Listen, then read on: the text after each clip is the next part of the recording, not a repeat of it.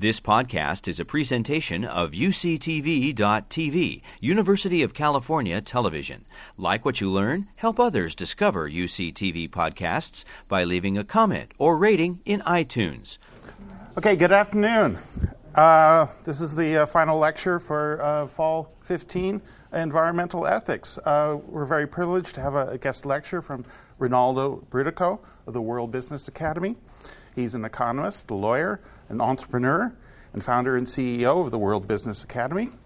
In our class, of course, recently we've been discussing climate change, carbon policy, drilling, spilling, pumping, fracking, blasting the tops of mountains. And we've been kind of dancing around this issue of alternative energy and how to fund it and whatnot. So now we have a wonderful chance to hear from a concrete, business minded, get it done approach uh, from Rinaldo Brutoco. And he's calling this talk Democratizing Power Fossil Fuels to 100% Renewables. Let's welcome Rinaldo. Thank you. Well, thank you everyone for coming today. Appreciate the opportunity to do this. This is actually, as my wife would tell you, one of the things I love most is sharing information. Uh, some people call it teaching, I call it just sharing. And hopefully, if I share it well, it stimulates you to think for yourself what you could add to it, how you could go beyond. And that's what everybody in my generation is hoping for from your generation. So I'll start with a question. And I want you to be thinking about this question, and at the very end, you're going to answer the question for yourself, silently if you wish, or out loud. You'll take a pick.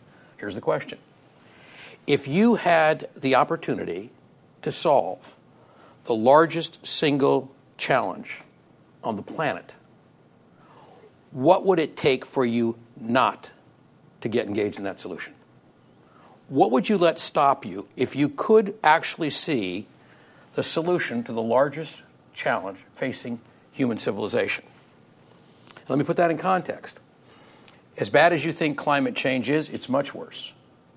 Everybody in this room who's younger than me is going to live in a world that's quite dystopian if we do not reverse what we've already done. So it's not enough to just to slow it down. And it's interesting this lecture is occurring with the Paris talks just opening today. So it's not enough to slow down carbon dioxide because carbon dioxide is no longer the largest problem. The largest problem now is methane. It's gurgling up from permafrost, which we named permanently frozen ground, only to find out that after tens of thousands of years, we've figured out how to melt it with CO2. It's gurgling up from the oceans. There's one rift along the Atlantic seaboard alone, over 2,000 miles long, gurgling methane up every day. The planet has a fever methane on initial, initial release is 60 to 80 times more heat absorbing than carbon dioxide. So we have a terrible, terrible problem. If you went to zero CO2 tomorrow morning, which nobody in Paris is remotely hoping, that would not solve the problem. I want you to understand that's the magnitude of the problem. And as Governor Brown said in January, in one sense, fossil fuels, uh, that's how we got here. You know, they replaced uh, the prior use of steam, coal, for that wood, for that running water. So fossil fuels got us to where they are today. It doesn't do us any good to really question whether or not that was a good thing or a bad thing when we went heavily into fossil fuels around 1900. Drake, and, you know, first oil wells back in 1880s in Pennsylvania. The better question really is we now know that the planetary fuel system being built on fossil fuels is not only not sustainable, it will kill us. It will terminate human civilization. So that qualifies for the biggest challenge on the planet. Fair enough? That qualifies. The end of human civilization, which all of us belong to, is not something any of us want to look forward to. Now, we get the choice. That's its need. We get the choice. So at the end of this lecture, I want you to think about the question I asked at the beginning. If you could solve the biggest single challenge facing human civilization, what would keep you from doing it? What would you let get in the way of the decision to rush forward to victory? So, with that, let's start. I like this slide. Alexander Graham Bell was a very interesting man, and he wanted to call his buddy Watson in the next room. And he said, Watson, can you hear me? And in 1876, Watson heard him because between their two rooms was a copper wire. And that copper wire, and this, again, 1880s, remember the date, 1880s is the decade, New York is the city. So that copper wire became the way that we all thought telephones had to operate. And if we didn't have a copper wire, we couldn't make a phone call. And as long as we held that belief system, 23% of the world's population had access to phones. Well, it turns out within 10 years, we started making cell phones, and from roughly 1996 to 2006, we went from having none to having billions, literally. And today, we have about, as of today, we have about 90% penetration, meaning 90% of the population of the planet has a cell phone. That's, fast, that's a very important number because it was 23% when we had the copper wire. So, what did we learn? We learned that the copper wire is how we got started, but is not where we wanted to end up. And if you, if you, and this is the gentleman who invented it, most people don't know that Martin Cooper did that. Now, why is the cell phone so important? Well, the cell phone, the cell phone is, gave rise to the internet, obviously. But more importantly, it became the number one way. For example, in India, the way they penetrated in India, literally a single woman would buy a cell phone on credit. She would become the telephone exchange for the village. The local farmer would come up and pay her so many rupees, and he'd call, Should I bring my cassava melons to market today, or should I hold them? You know, and, and so what would happen is the village got connected to the market. So it radically started changing commerce at the village level. It became a way that you could engage in education. It became ways that you could understand about health, and ultimately, as we know from the, the Arab Spring, it became the way to communicate democracy. So, cell phone utilization isn't just a cute toy for us in the West. Actually, as, val- as invaluable as it is to us in the West. And the cell phone is invaluable. It's far more valuable in the developing world. So, here we are. We talked about 19th century technology the wire, the copper that went between Bell and Watson. Well, we, in that same decade, 1880s, same city, New York, we ended up creating the first long distance transmission of high, of high power, high, high voltage. And we thought that the wires strung onto those towers was the only way you could get power from the power plant to the people. And as long as we thought that, over a billion and a half people on the planet didn't have power. Think about that. Over a billion and a half people do not have electricity to this day. And by the way, if they wait for the wire to get there, it's never coming. It will never arrive at their doorstep.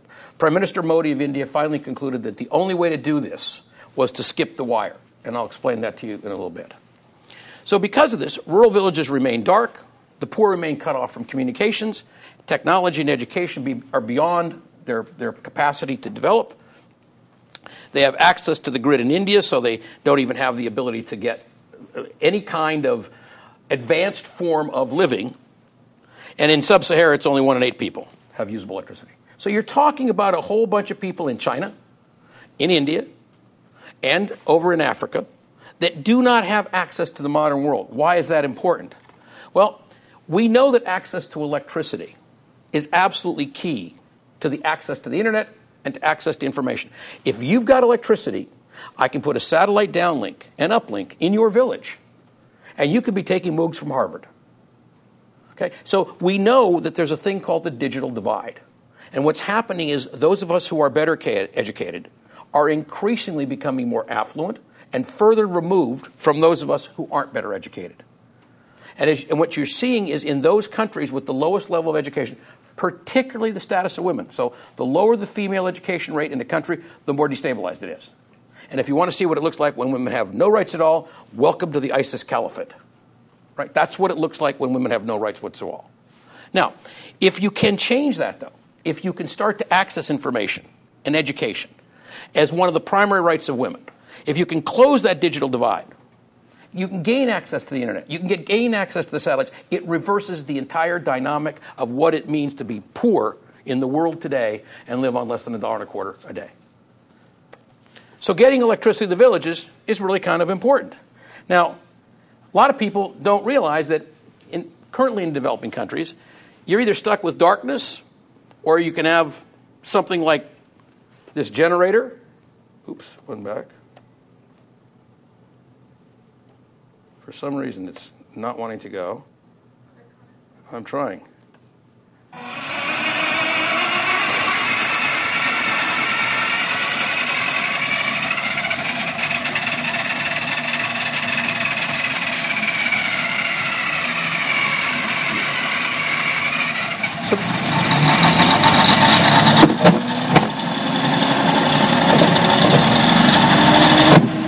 That's what you get if you're lucky.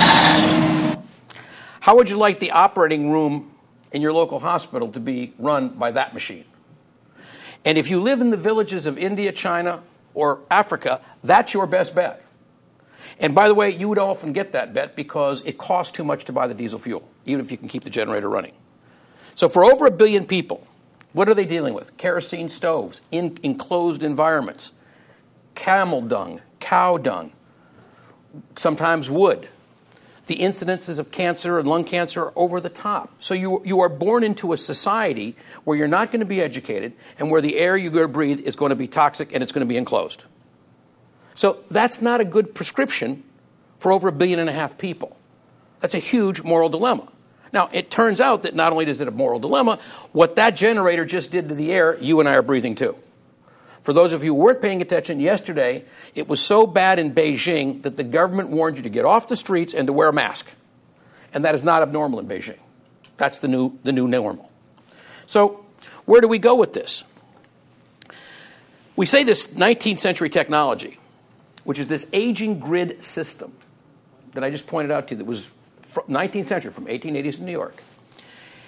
It is so vulnerable that if, if, if, events like storms, mudslides, and even just a single squirrel, and this is true, a single squirrel brought the one down in the Northeast, it's been proven, can plunge millions, if not tens of millions of people into darkness. These centralized systems are vulnerable to terrorism and cyber attack. We'll talk about that in a minute. And this old technology holds us back from advancing clean energy development. Why? Because in order to, quote, balance the grid, you're not allowed to go to too much in renewables. So right now in California, it's really hard. It, it, it's actually it's going to be impossible to have a grid that's going to deliver 100% renewable energy. So we have a solution for that. And increasingly, we're reaching a lot of agreement. So the chief theoretician, the PhD in charge of planning for the grid's future, formally agrees with everything you're going to hear in this talk today, including we have to dismantle the grid. He agrees. It's his job to figure out what to do with the grid, and he agrees. His name is Lorenzo Kristov. You'll see him later on. He agrees this is the way to end the grid, is to go beyond it the way we did with cell phones. Okay? Ted Koppel just released a book last week called Lights Out. Interesting book. And what it says is that the most vulnerable piece of our society to terrorist attack is actually our grid. It's the one thing you can take down pretty easily. It's vulnerable. And when you take it down anywhere, it cascades. That's why one squirrel brought the whole Northeast down. Literally one squirrel.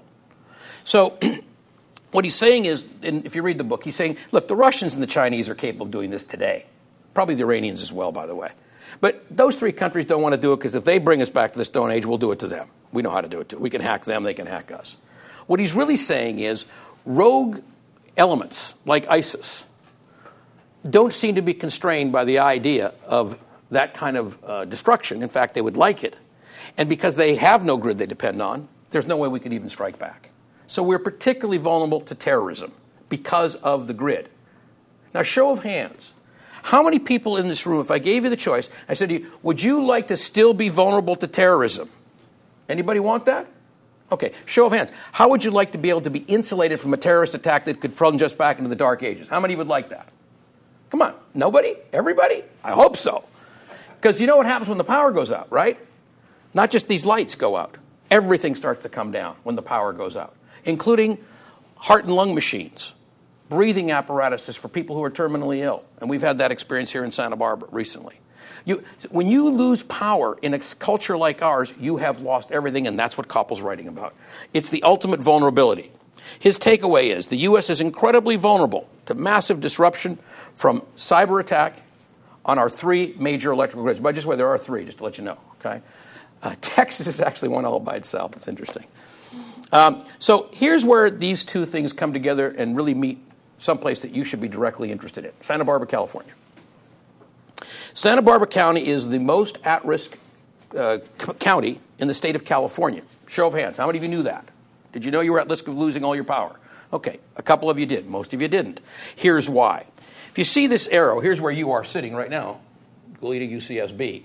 There's a giant 220 kilovolt line that comes on the back mountains around and is what dumps power into the Glen Annie su- substation. And from Glen Annie, it then proceeds southerly So everybody from Glen Annie Station south is getting electricity from that 220 kilovolt line. Today, that represents 69% of our energy. Meaning that if it goes out suddenly, the other 31% would have to be dramatically rerouted. It would take many, many days to do that. And those blackouts would last on a rolling basis for weeks, if not months. Uh, in a place like UCSB, for example, I know for a fact there are experiments going on here today, particularly in your physics labs and whatnot, that would be totally compromised if the power went out even for a few hours, let alone a few days, or in this case, weeks or months. Is this likely to happen? You would ask. Seems like a pretty scary thing. What are the chances it would happen? The answer is almost certainty. It's going to happen. And how do we know it? Is because Edison told us so. Southern California Edison basically told us that the power that comes through those towers has been compromised by both fires, the Jesusita, the, the Gap, the T-Fire, and it's been compromised by the El Nino of 1997. And they specifically warned if there was to be another El Nino, which guess what's coming this year, the biggest El Nino of all time, that the likelihood is that one or more of those towers would come down, plunging us into darkness. So I want to give you some sense of how immediate this is. That El Nino is due to hit us by the end of January. So I'm going to show you something now. It's courtesy of K. For those of you who didn't see it, it was on the local ABC affiliate about two weeks ago, and this helps you to understand what's really going on. And it's a hard, it's a hard, it's a hard, it's a hard, it's a hard rain. Gonna fall. This report, titled South Santa Barbara County Reliability Issues, exposes the problem. Everybody between Goleta and Ventura is now been designated the most vulnerable communities in California. Because if those lines come down, and Edison has said they're coming down, Rinaldo Brutoco, president of Santa Barbara-based World Business Academy, or WBA, a nonprofit, wants everyone to see the documents they discovered, filed by Southern California Edison with the California Public Utilities Commission. What they're saying is, we're going to warn you that your lights are going to go out full legal disclosure by Edison, warning the public of a potentially catastrophic power failure, not just for days, but weeks. The documents are dated October 26th of 2012. The root of the problem centers on the two main lines that deliver the bulk of power from Ventura County to Goleta. The lines run from the same tower, which Edison points out dramatically increases the risk for a simultaneous outage on both lines. Plus, the towers and lines run through eroded terrain hit hard by the El Nino of 97 and further damaged by the Zaca, Gap, Tea, and Jesusita fires. Brutoco believes we are one big storm, one earthquake away from a major disaster. He took his concerns straight to the Santa Barbara City Council. I believe it's possible uh, that our political leadership uh, felt that it didn't have um, the sophistication to address this question, or maybe it wasn't urgent enough. I don't know. We know how catastrophic that is. Mayor Helene Schneider says she first became aware of the situation during recent major wildfires. Unfortunately, we just we just don't have the authority to mandate certain things, but we are making a lot of noise. Could you comment on these photographs of the transmission towers? Some of that noise came in the form of a scolding during the city's September 6th council meeting when two SoCal Edison reps gave updates on downtown power upgrades. And a member of the WBA presented the council with a photo it had never seen before. This is one of the towers that is compromised. The photo shows an uprooted and deteriorating cement footing found at the base of a tower near Casitas Lake outside Ojai. Councilman Greg Hart took the lead and ran with it, incredulous that Edison didn't make this the day's top priority. This would kind of scream that this needs to be fixed. And I apologize. I haven't, you know, I, I haven't seen those photos. We found it curious that Edison spokesperson Rondi Guthrie had never seen that photo until now. Alicia Piatto, another Edison representative at that meeting, offered to investigate and have Edison crews repair the footing. And there may be many more damaged footings just like that one. But as Guthrie explained to the council, these troubled towers are deep in the backcountry and very difficult to get to. I think due to the location of the towers, there are things that are out of our control. El Nino generated storms are among our biggest threats. In Edison's own words, natural disasters such as landslides or earthquakes could limit access to transmission line or tower repair or replacement by up to several weeks. The World Business Academy's estimate is much longer, two months. Oh my goodness, this is a time bomb ticking. And there's probably nothing more dangerous for our community than to lose our power. Nearly 83,000 customers. Every home, every business, every school, every police station, every fire station, every first responder station is all going to go dark. According to Hospital too. Hospital too.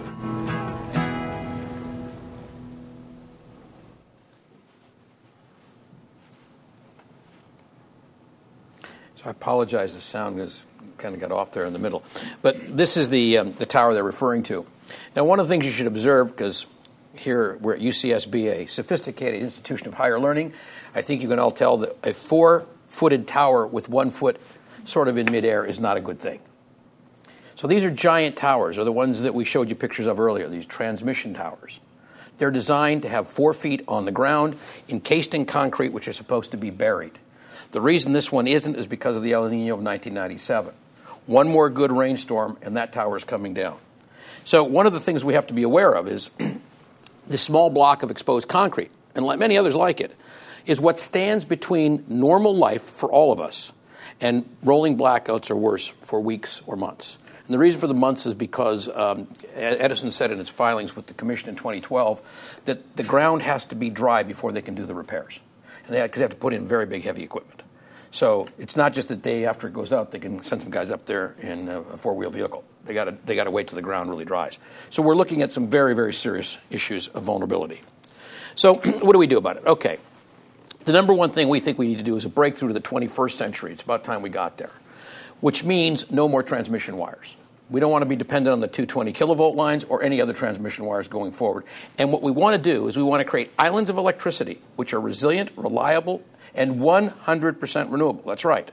We can create today here in Santa Barbara islands of electricity that are 100% renewable. We'll show you how. And by creating that local renewable asset, we will also be able to create a tremendous amount of hydrogen from our wastewater that's being poured into the ocean from our treatment plants. And with that hydrogen, we'll be able to fuel our cars. As you probably know, the Kia has been on the road in California for a year as a hydrogen fuel cell vehicle, and Toyota is now on the road uh, as well. Uh, Honda will be coming next year. So a fuel that both powers your electrical grid and your electricity rather, and powers your car, is the, is the, is the wave of the future. In fact, Honda's going to come out with their car. It's going to have a special plug on the front, so you can drive your car all day and you go home at night and you plug your house into your car, and your car engine, your fuel cell, runs your house. That's what's coming, and that makes sense because it's a mobile power plant. Um, and the cost, by the way, of hydrogen is already at a price of about eh, $3.20 a gallon equivalent, so very close to gasoline and dropping. So, what is the fuel cell and what's a microgrid? Well, first let's talk the question what's a microgrid? A microgrid is, a, is, a, is, is, an island of energy, and I'm going to play this little video for you because this comes from your sister organization, UCSD, where they actually did a microgrid, and you're going to see what it's like.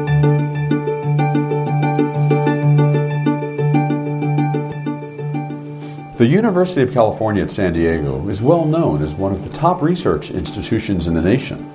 Located in La Jolla, California on a 1,200 acre campus, UC San Diego is home to 450 buildings and a daily population of 45,000. To serve the energy needs of the campus, UC San Diego operates a sophisticated microgrid system that supplies nearly 80% of the campus's annual power.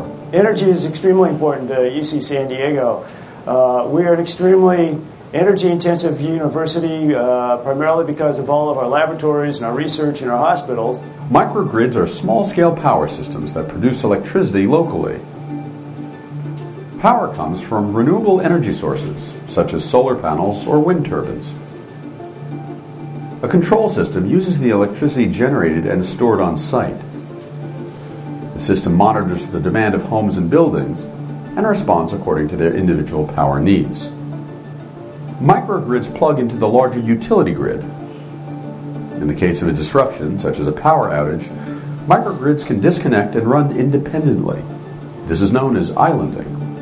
The microgrid is essentially a single point of connection into the utility grid, and behind that is the entire campus, our 13 million square feet and 1,200 acres. And what it provides us with is low cost, high reliable electrical service to the buildings. The California Energy Commission's Research Development and Demonstration Program has provided over $3 million to the UC San Diego microgrid, and the university has leveraged that funding into over $40 million from federal, industrial, and other sources. The results a state of the art living laboratory which serves as an educational proof of concept for energy system researchers worldwide.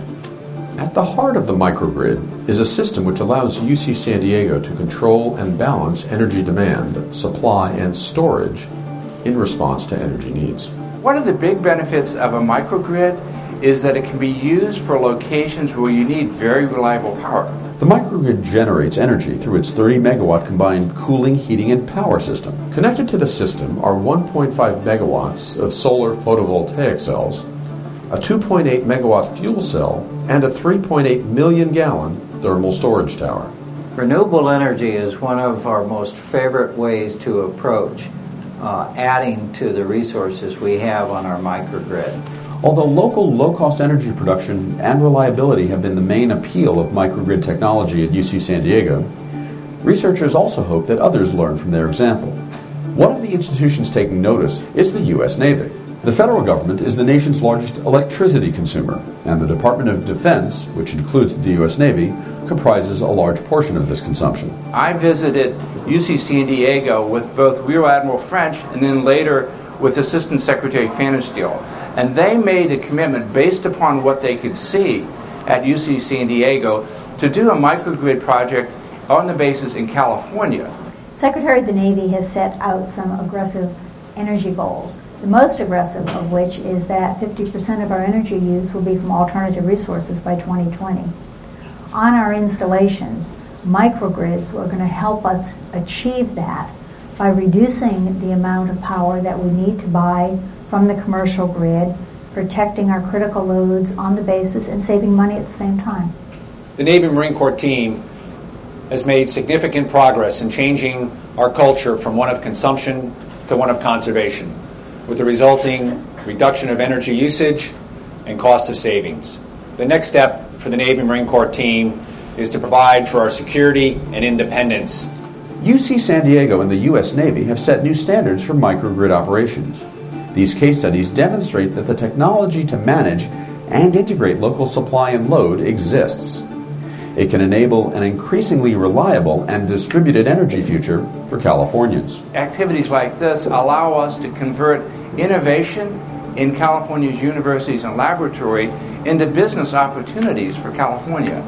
And as the Navy and others move microgrids worldwide, then California businesses can provide that technology both software and hardware to make microgrids a reality.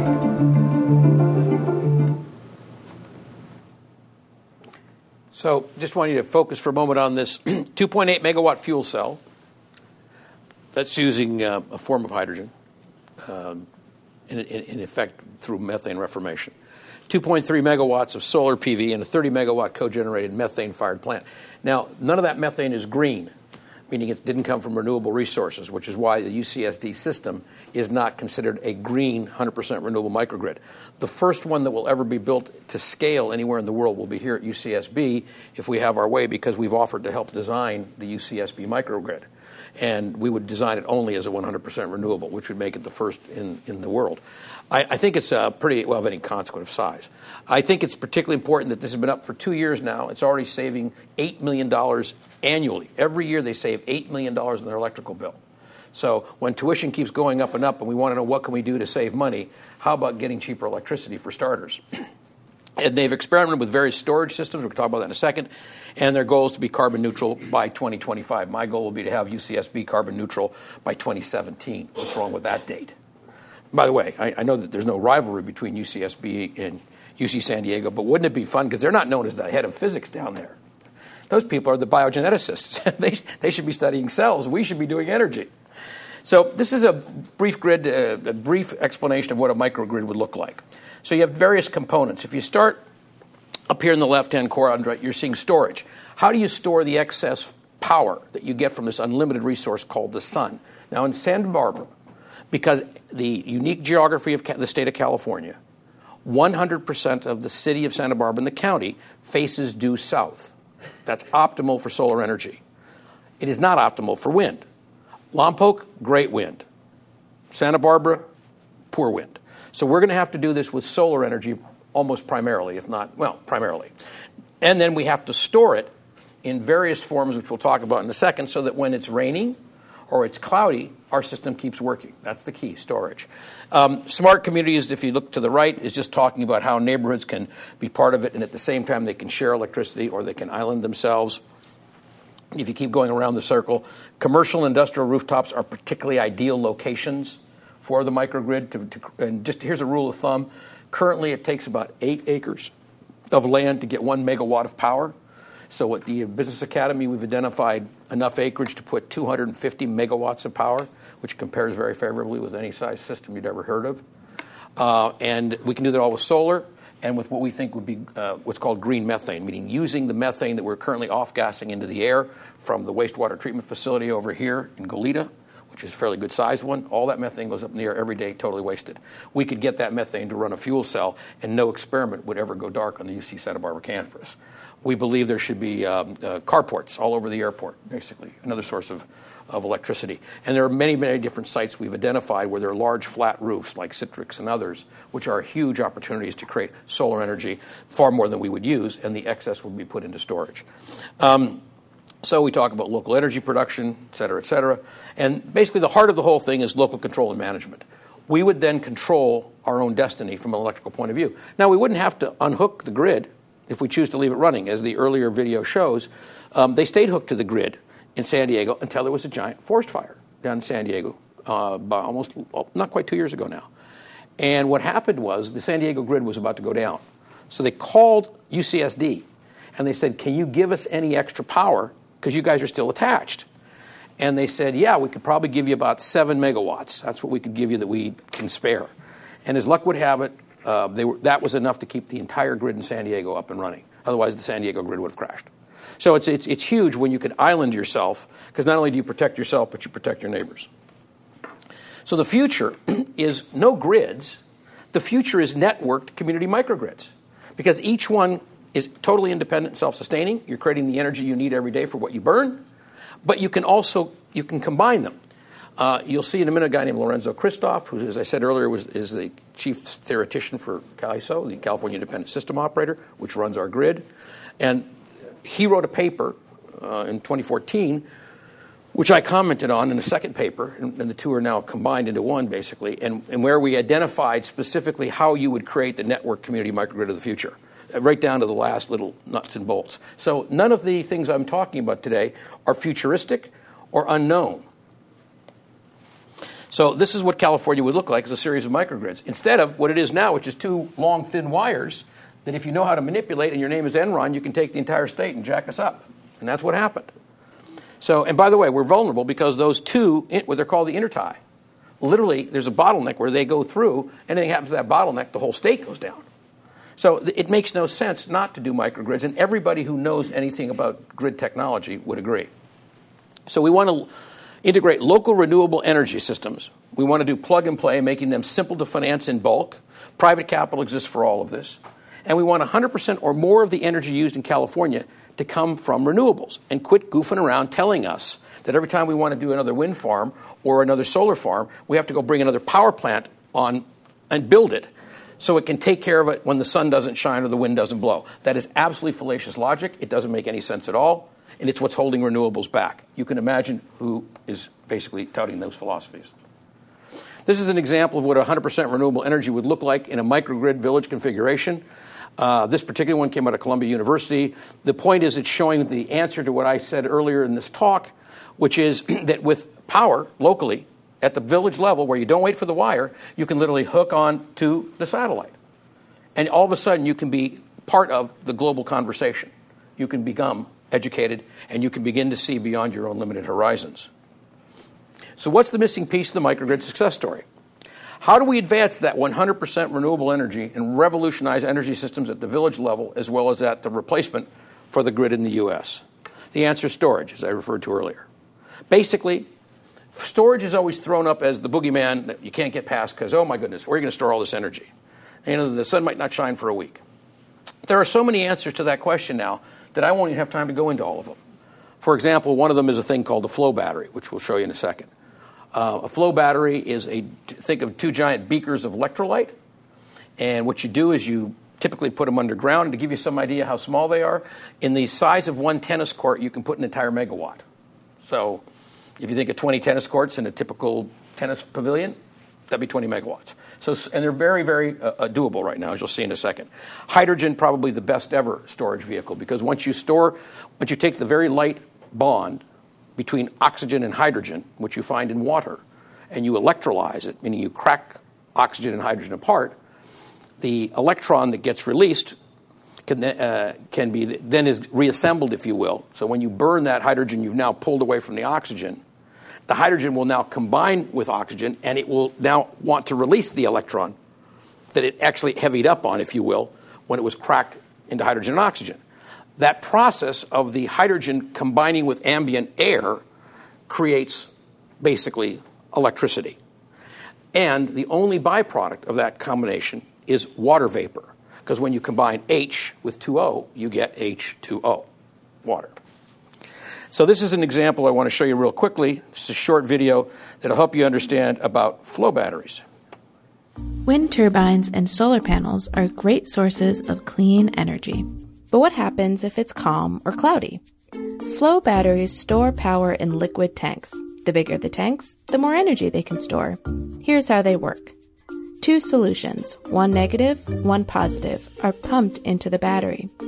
The energy source charges the battery, pulling electrons from the positive solution, a process called oxidation, and pushing them into the negative solution, a process called reduction. When the battery turns on, the electron flow reverses and it generates an electric current. Using non toxic organic chemistry, Harvard researchers are building safer, cheaper flow batteries, moving us one step closer to a bright future lit by clean energy. I'm grateful for Harvard putting that together because up until then there was no simple little way to describe that uh, beautifully simple technology called a storage battery. And just to let you know, flow, flow batteries are in effect hybrid fuel cells. So if you want to know about them, and by the way, the leading place in America to know about fuel cells is UC Irvine. That's where all the advanced labs are run by a professor named Scott Samuelsen, who is the member also of the Academy team who designs these things. Um, I didn't go into lithium ion phosphate batteries, but what they are basically, you've heard of the Tesla car. So that uses a thing called lithium ion cobalt. We don't want anybody to use those batteries because they, they have what are called heat dissipation problems, runaway heat problems, and they explode. But lithium ion phosphate batteries are the opposite, and they're cleaner, and you can pack them as tight as pencils in a pack, and they'll never gain heat at all. That's what the U.S. military uses, is lithium ion phosphate. Um, you can do a thing called pump and store, which is when you take energy, when you've got too much of it, and you pump water up the hill, literally, and you wait, and when you need the energy, it comes flowing back down and turns back into electricity. So it's a way to change the time of day you've got the electricity.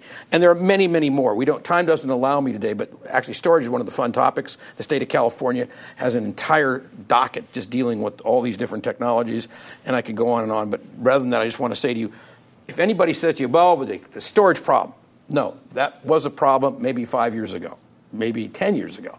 That is not a problem today. And even one more thing that you need to know is the, well, here's the hydrogen one. I just want to show you this. So if you take excess electricity and wastewater, so water coming out of the back of our wastewater treatment facility, and you electrolyze it, as I said earlier, turns it into electricity by breaking the bond between the oxygen and the hydrogen. The hydrogen is captured and it's stored. Uh, currently, the conventional wisdom is that all cars in the U.S. will run on 10,000 uh, psi or pounds per square inch. Uh, that's very low pressure, so it's not something you have to worry about. It's you know it's it's it's it's a bicycle pump on steroids. Will get you to 10,000 psi. It's not a heavy duty pressure. that then goes in these tanks. That's actually called a Titan tank. Uh, I think that's the Titan there, out of a place in in um, in the middle of the U.S. that makes those, and that tank carries uh, currently about 650 to 700 kilograms of hydrogen. A kilogram is roughly two gallons of gas on an equivalent basis. And you can pull two of those at a time and you get up to 11, 1200 kilograms. It gets pretty fast. You, you can move a lot of hydrogen around. Uh, my favorite way to move it around, by the way, is dirigibles, but that's the subject of another lecture, which we'll talk about another day. Um, so, storage isn't the problem. What's the problem? Here's the point it's the will to create an alternative future. It's the only thing that's missing. It's just the will to create it. All these technologies, when woven together, create the fabric of a new society at the village and community level. And that will create a radically improved future for California and the world. So I want to just draw your attention, because I am an economist, to the fact that people often say, well, you can't afford to do this. How can you afford to go with green energy? It's going to hurt the economy and cost jobs. That is one of the great lies of all time. Every time a community turns towards renewable energies, the jobs go up. In Germany, for example, they've gone up by a factor over 10. Okay? So, meaning for every job lost in the coal plant, 10 new jobs arose, which were higher paying, by the way, in the, in the renewable energy sector. Now, why that's important is this there are trillions of dollars waiting to be invested. There are the, the biggest players in the world. Bill Gates has announced his new energy fund. Every country in the world of any consequence is now putting money into this left and right. And most importantly, private enterprise loves this business. As you'll see in a moment, and at the end, I'm going to show you a little video. One of the men in there is a man named Jigar Shah. You'll see him. He's talking about why we need to do microgrids, exactly the way the Academy's designed. Jigar's the guy who actually invented putting solar cells on people's roofs in California and paying for it with private capital. Jigger did that in his 30s. He's outrageously wealthy young man now. okay? Now, private capital is standing in the wings and wants to do this because it actually is cheaper. Remember the UCSD example? They're saving $8 million a year. Companies love to invest in assets that save money. So, the solution, together with pioneering leadership, so some vision, investment, we can catalyze unimaginable growth in the advanced energy industry we see coming and the global economy as a whole. We believe it is the solution. Actually, to just about every problem we face. And I'll give you two numbers. Today, global GDP is about $65 trillion per year. When we have completed the conversion, which could take as little as 10 years to the hydrogen economy, that number will be 350 trillion. So 65 to 350. Nobody's going to be talking about how to pay for college education at that point. It won't be a campaign issue. It'll be so silly. No one's going to be talking about education. No one's going to be talking about medical care. No one's going to be talking about what to do as we have an aging population. Because when you create that kind of wealth, and we'll show you how we got there at some point in a future class. We can talk about how to do that calculation. But every time the planet has changed the planetary fuel system, you've had an enormous spike in economic activity. The biggest one's about to come, and it's the transition to the hydrogen future. So I'm going to show you this video. This is a video we did last year. I'm going to apologize in advance because this video was actually created to show some prospective donors who are going to help us finance our work in microgrids. So you'll see at the end a little request for them to help. Uh, obviously, we would be happy if any student chose to take us up on that, but that's not why I included the video. We included the video because we thought it was the best summary of what we're trying to say today in this class, and we're hoping that by giving you, leaving you this summary, you'll. We choose to go to the moon in this decade and do the other things, not because they are easy, but because they are hard. Because that goal will serve to organize and measure the best of our energies and skills because that challenge is one that we're willing to accept and one we intend to win. It's one small step for man, one for. You know, when JFK gave his speech in 1961, he said, We will land a man on the moon and bring him back safely by the end of the decade. He had no clue of how we could possibly do that. We rose to the occasion, and we in fact did land a man on the moon, and we did bring him back safely by 1969. So our moonshot is 100% renewable California in 10 years or less, no fossil fuels, no nuclear. The clean energy moonshot is 100% achievable. The reality is that we're not dealing with rocket science. This is far easier than putting a man on the moon. You're talking more about the cell phone revolution. Right? In 1996, no one had a cell phone. By 2006, they had the iPhone. And the idea is as basic as changing out a 19th century technology. And what we're proposing is that that entire system of grid as you know it be replaced by microgrids.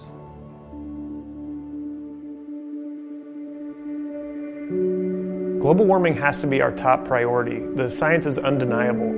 We're staring down the barrel of a gun, potentially looking at the end of human civilization. And it's not happening in the future, it's happening right now.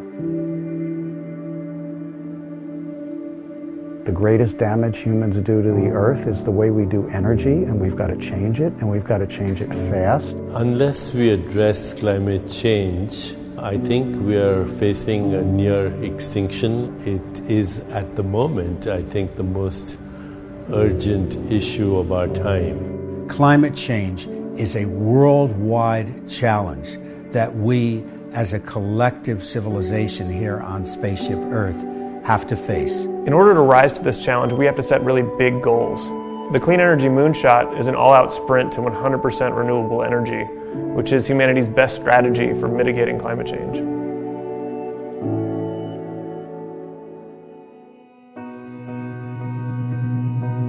Creating local energy systems called community microgrids will be crucial in achieving these aggressive renewable energy goals. We can uh, uh, enable a higher percentage of renewables, like a, a microgrid can eventually help to do 100% renewables. Community microgrids are the bridge between renewables and getting to very significant levels of renewable energy and the future of the energy system. When you start making these kinds of uh, technologies available, essentially what it means is that you're empowering the consumer, you're empowering the communities to be able to participate more actively. When you think about the electricity grid, you think about electricity generation first. And that's really going to come from solar, wind, geothermal, biomass. But those don't generate power exactly when consumers are using power. Hydrogen plays a beautiful role there. We're here at the Cal State LA station, which is the 10th station in the network to come online. We're making our hydrogen here from electrolysis. Basically, we're splitting water and we're using renewable energy. The most important aspect of a hydrogen fuel cell is the fact that we're using one of the purest uh, fuels that we have, which is hydrogen, and the only byproduct that we're getting out of it is just water. You can store it for an hour, a week, a month, a year, and it doesn't actually go bad. And then you can convert it back into electricity when you need it using fuel cells. We can start to develop hydrogen capability locally simply by having an electrolyzer facility combined with um, a large solar PV, combined with a fueling station for vehicles. We have 12 hydrogen buses that are part of our fleet, and they're uh, fueled here on site with hydrogen that we actually produce from renewable energy sources.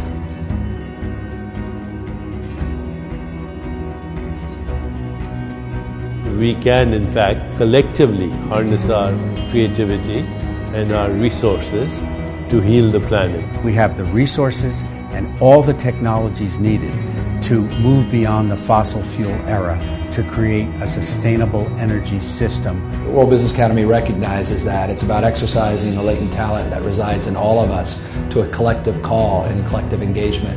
Funding that kind of thinking, that kind of framework, uh, is a better approach than continuing to fund the status quo and hoping, praying that somehow something's going to change.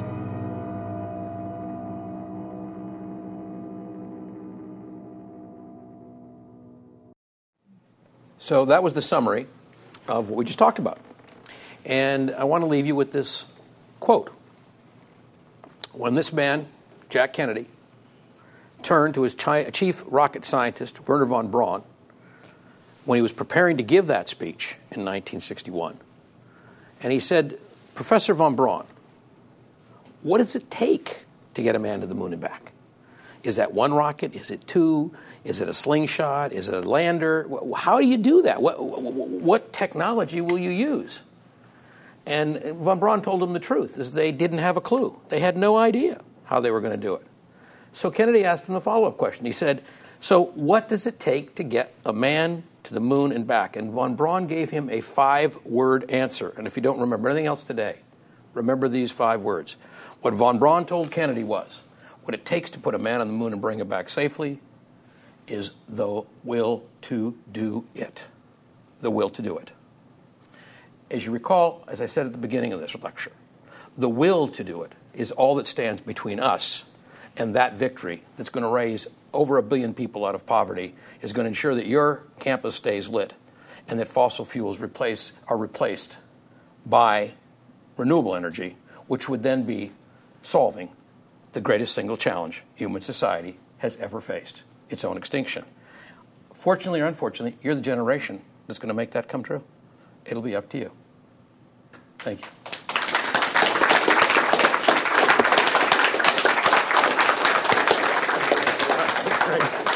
So, the question I asked at the beginning, if anybody's got an answer, if you knew you could change that, if you could solve the biggest challenge facing human civilization, if you could do that, what would keep you from doing it? What reason would you have not to do it? You don't have to answer if you don't want to, but it's a good question to answer. Privately, if you want. Um, not answer. Yeah, it's, it's on. It does. You don't know it because it's they're filming it. Oh. Um, I'm wondering about the flow batteries you were talking Sure. about. What's their effect on the environment? Are they recyclable? Like, what's their the amount of time that they'll be useful for? What do you do with them after they're done? Yeah. As that piece I showed you from Harvard University, you can now make them out of organic chemicals. So basically, they're harmless. Um, the ones that are commercially available today, the Harvard study says that they'll have those available fairly shortly. The ones available today use something that's less caustic to the environment than Drano, literally. Uh, and what you do is you recycle them over and over again because every time. So you saw how they were like they would take the electron, strip it off, and they went from positive to negative, as I was saying earlier. And then when they wanted to reverse it, they would release the electron, creating electricity. That process can be repeated endless times. So unlike uh, traditional batteries, which have charge-discharge cycle issues, um, flow batteries really don't suffer from it. So flow batteries are what's called a utility scale sized application, megawatts and above. Also, for your plan for UCSB, you said you're going to execute that about within the next year. Um, what type of energy are you going to use for that? Is that specifically solar? Yeah, well, I said I'd like to. I haven't been invited to yet. Okay. I would love to be invited to do it by UCSB. Uh, there is a university wide program to develop clean energy sources and deliver them to all the UC campuses. Of all the UC campuses, there's only one in the state that won't be able to participate properly, and that's UCSB, because we have to take our power from that line, which is compromised. So UCSB has to develop a microgrid, in my humble opinion. And I'm hopeful that the uh, administration here will eventually come to see that uh, with more clarity and that they'll ask us to uh, help them create that. But the design for the UCSB system uh, incorporates primarily solar, and you'll love this because one of the things we want to do is put solar on all the parking lots so they'll all be shaded, which is nice. Uh, uh, we like to walk, we like solar walkways also, so those will be shaded. Uh, and we would like to put in about a 2.8 megawatt fuel cell, which we would run with what's called green methane, so methane recaptured instead of vented into the air. So those are all available today. Uh, we also would use uh, green methane, of course, from the, uh, the wastewater treatment facility, but we have a source of green methane to use while that one's being converted over. Because right now, that plant down the street, which UCSB owns a big piece of, by the way, is not the most advanced wastewater treatment facility in America, to put it mildly. Thank you. You bet. They have new management, by the way. It just took over about a year ago. A young, young guy that's, I think, going to really move them forward, I hope. Next question. Back. I was wondering if you had an idea of what the economic implications of, I guess, diminishing our our capacity to produce energy cheaply by weaning off fossil fuels, while countries like like China just continue to add billions of tons of coal, and they're able to basically make themselves more economically competitive, where we're kind of left, you know, holding the bag for the living situations of people in third world countries. Okay, So first of all, there's a fallacy. You you just made the assumption, which is absolutely incorrect, that renewable energy is more expensive than coal. It's not. That's just for openers. So what China, the two fastest growth industries in China today is making windmills and making solar cells. The vast majority of every solar cell in the world comes from China, and the majority of windmills come from China. And the Chinese are pretty smart. They know that's the future. That's why the Chinese and the Americans have agreed on these reduction goals in Paris. No, China, it, it, the faster we get to renewable, the sooner we save money. Okay, how many people in this room have a car? Okay? Have you noticed gasoline prices in the last few months? Has anybody noticed how far they've come down? Now, were you mad about that? Did that bother you? Was that upsetting? No, because you got to put more money in your pocket and less in your tank. The whole fossil fuel system is designed to take money out of your pocket and put it in their tank. So once you start to get off it, it's like heroin. It sounds like it's cheap, but it's not. And you got to pull the needle.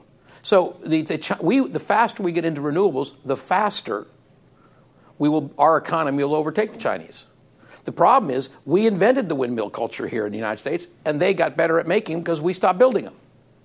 Uh, we, we invented solar cells in America. They're all made in China now. So everything we do in the renewable energy field that exports jobs to China is doing two things. One, they make it cheaper for us to use solar here, which I'm grateful for, and wind here. But two, it helps China get off of coal and it gets us economically more valuable because we get licensing royalties, we get all kinds of all kinds of benefits. And we have all these jobs now for people who never had a job 10 years ago called solar installers. There's thousands of them in California. And these are middle class jobs. So the, the, there's this huge fallacy that the oil companies peddle, the fossil fuel companies. Gee, how are we going to afford to be competitive if we get off of fossil fuel? The answer is you're more competitive just like you're going further now on a gallon of gas, I mean, further on a dollar's worth of gas. Okay? The more you can reduce your dependence on fossil fuels, the richer society is. And we have a thing here for the economists in the room called the multiplier effect, right? It's a little over 5.2 to 1. So every time you save a dollar in the American economy and you put it back in the domestic economy, you get $5.2 back. Economics 101. So when you start to get off of fossil fuel, what happens is it, unle- it unleashes the wealth that can then go into the butcher, the baker, and the candlestick maker. But specifically with renewable energy, it is cheaper. Don't let anybody tell you otherwise. It is cheaper to use renewables than fossil fuels. And that's why we should do it just for purely economic reasons, although, frankly, I'm moved by the moral ones as well. Thanks. Thank you very much. Thank you. You've been listening to a podcast by University of California Television. For more information about this program or UCTV, visit us online at uctv.tv.